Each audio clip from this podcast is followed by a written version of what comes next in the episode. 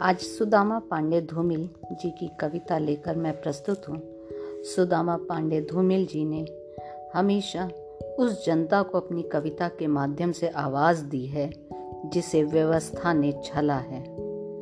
उस व्यवस्था को आईना दिखाना ही शायद धूमिल जी की कविताओं का परम लक्ष्य है।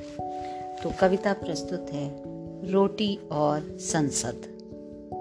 एक आदमी रोटी बेलता है। एक आदमी रोटी खाता है।